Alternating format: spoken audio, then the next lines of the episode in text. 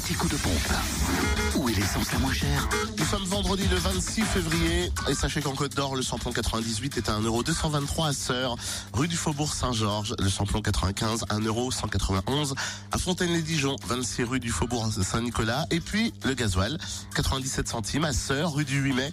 Et puis rue du Faubourg Saint-Georges et du côté de Chenauve aussi, avenue Roland-Cara. En Saône-et-Loire, l'essence est moins chère à Mâcon, 180 rue Louise Michel. Le samplon 98 s'y affiche à 1,222€ et le samplon 95 à 1,199€. Notez aussi, samplon 98 moins cher à Crèche-sur-Saône au centre commercial des Bouchardes.